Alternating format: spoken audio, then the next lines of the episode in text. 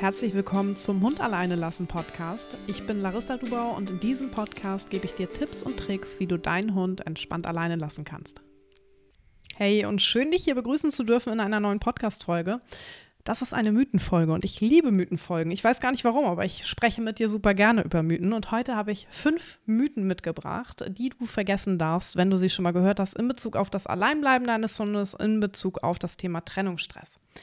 Mythos Nummer eins: Sobald dein Hund alleine bleiben kann, brauchst du ihn nicht mehr alleine zu lassen. Damit meine ich, ähm, dass es ganz oft den Tipp gibt, dass wenn dein Hund erstmal gelernt hat, alleine zu bleiben, dass du dann ihn auch theoretisch ein halbes Jahr gar nicht alleine lassen müsstest, äh, passiert gar nichts, ist überhaupt gar kein Thema. Und da hat Covid uns tatsächlich gezeigt, dass dies nicht der Fall ist, weil tatsächlich haben sich einige bei mir gemeldet, wo der Hund das Alleinbleiben sozusagen in Anführungszeichen verlernt hat durch Covid, weil immer alle zu Hause waren, weil sich der Alltag auch verändert hat, weil der Hund einfach auch nicht mehr alleine bleiben musste. Und dann war einfach häufig die Situation, dass vielleicht dann Homeoffice irgendwann wieder aufgehoben wurde oder zumindest für eine Zeit aufgehoben wurde. Man ging zurück ins Büro, man dachte, okay, mein Hund kann ja vier, fünf Stunden alleine bleiben, das ist ja gar kein Problem. Und dann hat man festgestellt, okay, mein Hund kann nicht mehr alleine bleiben. Mein Hund hat jetzt total das Problem damit, alleine zu bleiben. Und das kann natürlich ganz verschiedene Ursachen haben. Liegt es jetzt daran zum Beispiel, dass er es in Anführungszeichen verlernt hat oder war es vielleicht bei dem einen oder anderen Hund auch schon so, dass er vorher nicht so hundertprozentig fein war beim Alleinbleiben, sondern es so einigermaßen toleriert hat oder in die Richtung stilles Leiden ging? Ähm, und jetzt war es vielleicht so, dass er durch Covid gar nicht mehr alleine bleiben musste und anschließend musste er wieder alleine bleiben und fing dann zum Beispiel an zu bellen oder zu zerstören. Und im Falle des Bellens wurde es dann zum Beispiel nur ähm, ja, ans Licht gebracht, sozusagen, weil die Nachbarn sich beschwert haben oder so. Das ist ja häufig der Fall. Oder ist es tatsächlich auch so, dass der Hund ähm, sich so sehr daran gewöhnt hat, einfach nicht mehr alleine zu sein, dass er in dem Moment wieder überfordert war? Weil man muss auch immer schauen, dass das natürlich eine Veränderung des Alltags ist. Und häufig ist es so, dass die Veränderung von ich bin im Büro, mein Hund ist regelmäßig alleine zu es ist Covid, ich bin die ganze Zeit zu Hause bei meinem Hund, für die Hunde meistens nicht so schlimm ist, weil sie sind ja gerne mit uns zusammen.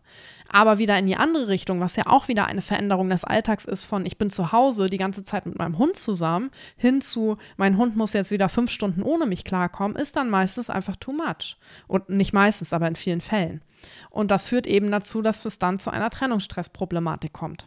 Das heißt, dies widerlegt einfach mal ganz klar die Aussage, sobald dein Hund alleine bleiben kann, brauchst du ihn nicht mehr alleine lassen, weil dann wird das immer können.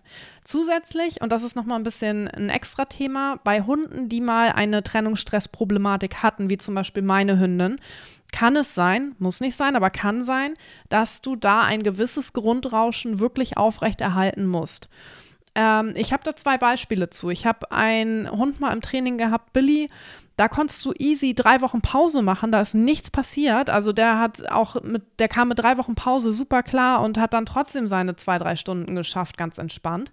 Meine Hündin hingegen, die braucht ein gewisses Grundrauschen.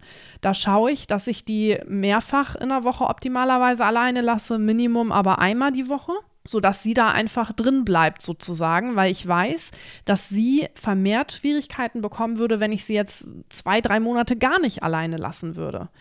Ähm, oder zum Beispiel hatten wir ja selbst auch Corona und da waren wir eben auch zwei Wochen komplett zu Hause.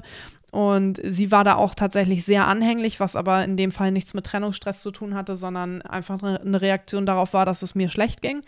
Ähm, danach schaue ich aber dann auch bei ihr immer einmal, dass ich eine kürzere Einheit mache und dann wieder ganz normal weitermache. Also ich will damit sagen, wenn du einen Hund hast, der mal unter Trennungsstress Stress litt, dann würde ich immer das so ein bisschen im Hinterkopf behalten und mich daran gewöhnen, den Hund ja regelmäßig alleine zu lassen, dass da ein gewisses Grundrauschen erhalten bleibt und wenn du es mal nicht hinbekommst oder ihr keine Ahnung vier Wochen im Urlaub seid, dass du dann noch mal so ein Mini-Training machst, also wirklich noch mal ein zwei Einheiten kürzer machst, sodass du wieder ja wie so eine Art Warm-up machst sozusagen, dass der Hund wieder reinkommt.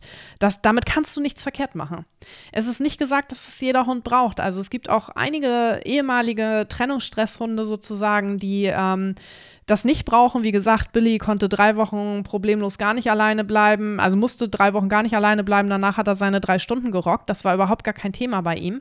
Aber das wird man auch selbst im Trainingsverlauf relativ schnell herausfinden, weil das Training zum einen länger dauert und zum anderen ähm, man nicht unbedingt ohne Pausen davonkommt, beziehungsweise auch mal Pausen machen sollte, wenn man im Urlaub ist oder so. Genau, aber das an dieser Stelle so als Empfehlung.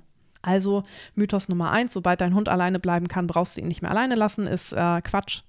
Lass bitte deinen Hund immer mal alleine, vor allem wenn er mal das Thema Trennungsstress hatte. Dann, oh, das ist auch ein richtig großer Mythos, ähm, wird auch ganz, ganz häufig verbreitet. Noch, ich glaube sogar, ich glaube sogar, ich bin mir aber gar nicht sicher, auf Google Seite 1, wenn man Hund alleine lassen googelt, wenn dein Hund 20 oder 30 Minuten schafft, dann ist der Rest, der Rest ein Klacks. Also so diese magischen 20 bis 30 Minuten, die äh, gewisse Minutenmarke. Und das muss man nur schaffen, weil Hunde haben ja eh kein Zeitgefühl und dann äh, schaffst du auch vier Stunden. Das ist fatal, weil das führt dazu, dass einige sagen, okay, mein Hund kann jetzt eine halbe Stunde alleine bleiben, dann kann ich ihn jetzt auch drei Stunden alleine lassen. Und da Hunde sehr wohl ein Zeitgefühl haben, merken sie natürlich den Zeitunterschied und dann hast du ein richtiges Problem, weil dann hast du deinen Hund in den Stress reingepusht und äh, darfst womöglich wieder ziemlich zu Beginn starten. Muss nicht unbedingt sein, kann aber eben passieren.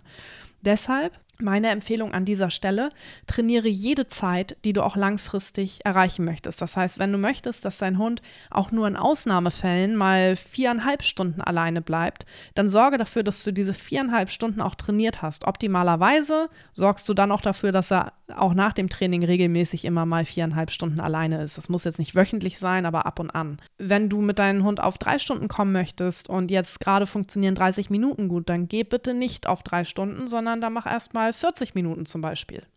Und arbeite dich langsam und kleinschrittig zu den drei Stunden hin. Langsam und kleinschrittig ist ähm, ein Thema, was auch individuell ist. Zu Beginn des Trainings arbeiten wir im Sekundenbereich, wenn der Hund wirklich zum Beispiel sofort mit aufspringt und dir hinterherlaufen will. Das heißt, da arbeiten wir wirklich super, super kleinschrittig.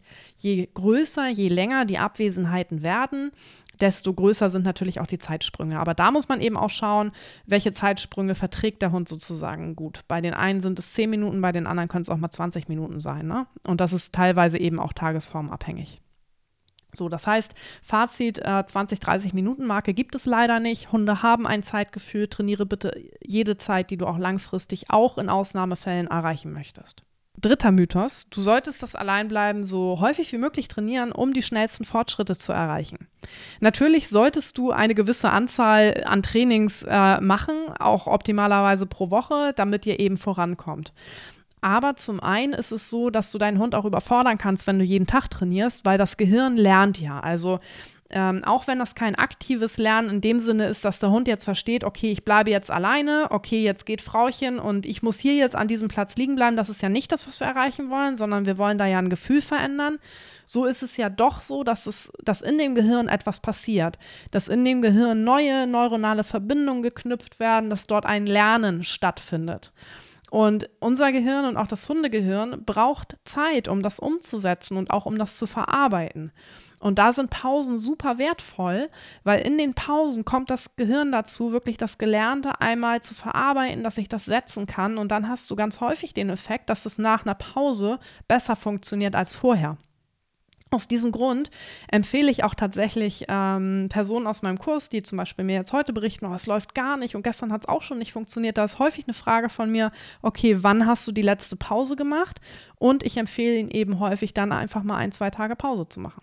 Zusätzlich ist es so, dass du immer schauen solltest, okay, ähm, höher, schneller, weiter, das ist ja so ein menschliches Ding, da sind wir alle ganz gut drin und wollen auch immer ganz gerne schnelle Fortschritte machen.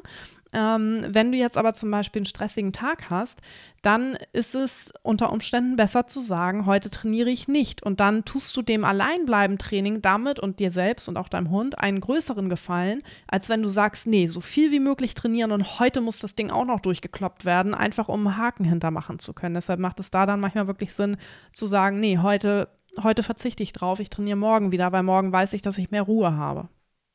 Mythos Nummer 4 ab einem gewissen Alter lernt der Hund das Alleinbleiben nicht mehr. Das kann ich so nicht bestätigen. Wir müssen da ein bisschen zu ausholen. Und da lass uns mal darauf schauen, was für einen Vorteil hat eigentlich ein junger Hund, ein Welpe. Und ist es wirklich unmöglich, als ähm, älterer Hund sozusagen das Alleinbleiben zu erlernen? Welpen lernen in der Regel ja viele schneller als ältere Hunde. Das ist bei Kindern und erwachsenen Menschen ja genauso. Das heißt, da hat man schon häufig einen Vorteil, wenn man das Alleinbleiben zu der Zeit gut aufbaut und zwar positiv aufbaut. Also das kann auch nach hinten losgehen, weil die Welpen eben so gut lernen, können sie halt auch ganz schnell das Alleinbleiben negativ verknüpfen, wenn man das, wenn man es darauf anlegt und halt den Hund zu sehr pusht. Aber wenn du halt einen Welpen hast oder einen Junghund und du startest das Alleinbleiben, dann hast du gute Voraussetzungen, dass er das relativ schnell, wobei schnell auch sehr individuell ist, ähm, aber dass er das auf äh, positive Art und Weise gut und nachhaltig verknüpfen kann. Und das ist das Wichtige. Bei einem älteren Hund kann das doch auch durchaus etwas länger bleiben, zumal dort häufig noch der Fall ist, dass dieser Hund schon negative Erfahrungen beim Alleinbleiben gemacht hat.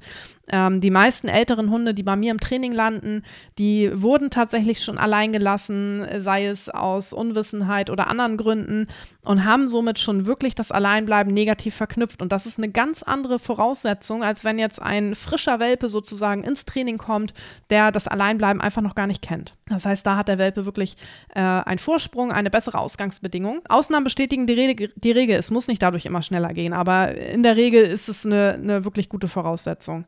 Das bedeutet aber nicht, dass ältere Hunde das nicht mehr lernen, sondern das bedeutet, dass es dann vielleicht etwas länger dauert und dass man da erstmal die negative Verknüpfung wieder auflösen muss, um dann eine neue positive Verknüpfung zu schaffen. Und da das Gehirn nicht mehr so schnell ähm, lernt wie eben ein Welpengehirn, kann das eben etwas länger dauern. Aber ich habe tatsächlich überwiegend ältere Hunde im Kurs. Also ich habe viele Hunde im Programm, die ähm, ja so im Pu Pubertätsalter sind. Ich habe aber auch viele, die so das Alter 2 plus haben, sage ich mal. Und tatsächlich auch einige sehr viel ältere Hunde. Also ich hatte mal eine zehnjährige Hündin dabei.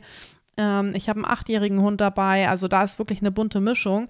Und alle machen gute Fortschritte. Natürlich auf ganz individuelle Art und Weise und in ihrem ja, einen individuellen Tempo, aber ähm, wichtig ist eben, dass wir da Fortschritte erkennen und dass es auch ja, für einen älteren Hund möglich ist, das Alleinbleiben zu lernen. Wo es schwierig werden könnte, das möchte ich auch nicht unerwähnt lassen, ist, wenn jetzt der Hund wirklich so alt ist, dass er altersbedingte Krankheiten bekommt, dass er dement ist, dass er blind wird, ähm, taub wird und dass er einfach auf deinen Support angewiesen ist. Und da würde ich auch versuchen, gar nicht mehr zu starten mit dem Alleinbleiben-Training, weil der Hund braucht dich und durch diverse Krankheiten, wie eben genannt eben und auch altersbedingte Krankheiten, kann es sich super schwer gestalten einfach. Ich meine, der Hund hat sowieso dadurch super viele Herausforderungen. Wir haben, also meine Eltern haben eine Hündin, die ist dement, plus noch diverse andere Krankheiten, die ist auch schon wirklich alt.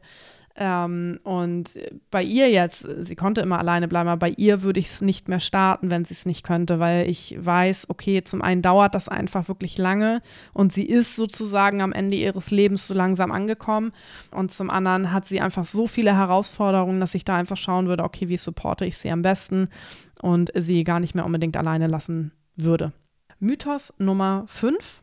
Sobald mein Hund das zu Hause kann, also sobald, mein Hund zu Hause alleine bleiben kann, kann er es überall. Und das ist nämlich ganz, ganz häufig eben nicht der Fall. Also die Annahme dahinter ist so ein bisschen, der Hund lernt einmal das Alleinbleiben und dann kannst du ihn bei deinen Eltern alleine lassen, dann kannst du ihn im Urlaub alleine lassen. Das kann funktionieren. Bei den meisten Hunden funktioniert es leider nicht, weil Hunde nicht so gut sind im Generalisieren. Das bedeutet, das Alleinbleiben-Training, was du machst, verknüpft der Hund sowohl mit der Tageszeit als auch mit der Person. Das steht aber nochmal auf einem anderen Zettel, da gehe ich nochmal in einem gesonderten Reel drauf ein als auch eben mit der Umgebung. Weil optimalerweise hast du deinem Hund auch so eine Art Safe Space aufgebaut, wo er sich wohlfühlt, wo, wo sein Rückzugsort ist. Das ist nämlich eine Strategie für den Hund beim Alleinbleiben. Und das kannst du nicht so einfach überall innerhalb weniger Minuten oder weniger Tage aufbauen. Das heißt, wenn du möchtest, dass dein Hund zum Beispiel auch langfristig bei deinen Eltern alleine bleibt oder irgendwo anders, dann würde ich vorher schauen, okay, wo ist das? Und das dort dann nochmal aufbauen, sobald dein Hund zu Hause gut alleine bleiben kann. Das heißt, ich würde immer empfehlen, erstmal zu Hause das aufzubauen und dann kannst du später eben auch bei deinen Eltern zum Beispiel starten. In der Regel geht es ein bisschen schneller als zu Hause, aber ich würde mir trotzdem nochmal ein bisschen Zeit fürs Training einplanen. Einfach damit dein Hund die Möglichkeit hat zu verknüpfen, okay, ich bleibe auch hier alleine und auch hier bin ich sicher beim Alleinbleiben. Auch hier kann ich damit gut umgehen und bin ja sozusagen safe und mir geht es gut dabei. Das waren die fünf Mythen zum Thema Hund alleine lassen, zum Thema Trennungsstress beim Hund. Ich hoffe, dass du daraus wieder viel mitnehmen konntest. Ich würde mich riesig freuen, wenn du meinen Podcast positiv bewertest. Du unterstützt damit nicht nur meine Arbeit, sondern auch grundsätzlich den positiven Ansatz beim Thema Alleinbleiben, beim Thema Trennungsstress, weil da kursiert tatsächlich noch auch sehr viel aversives ähm, oder aversive Methoden im Internet. Und ähm, ja, da würde ich mich riesig drüber freuen. Du kannst das sowohl auf iTunes machen als auch auf Spotify. Und dann freue ich mich, wenn wir uns bald wieder hören, wenn wir uns bald vielleicht auch auf Instagram sehen und schreiben und du bald wieder hier einschaltest. Ich wünsche dir noch einen schönen Tag.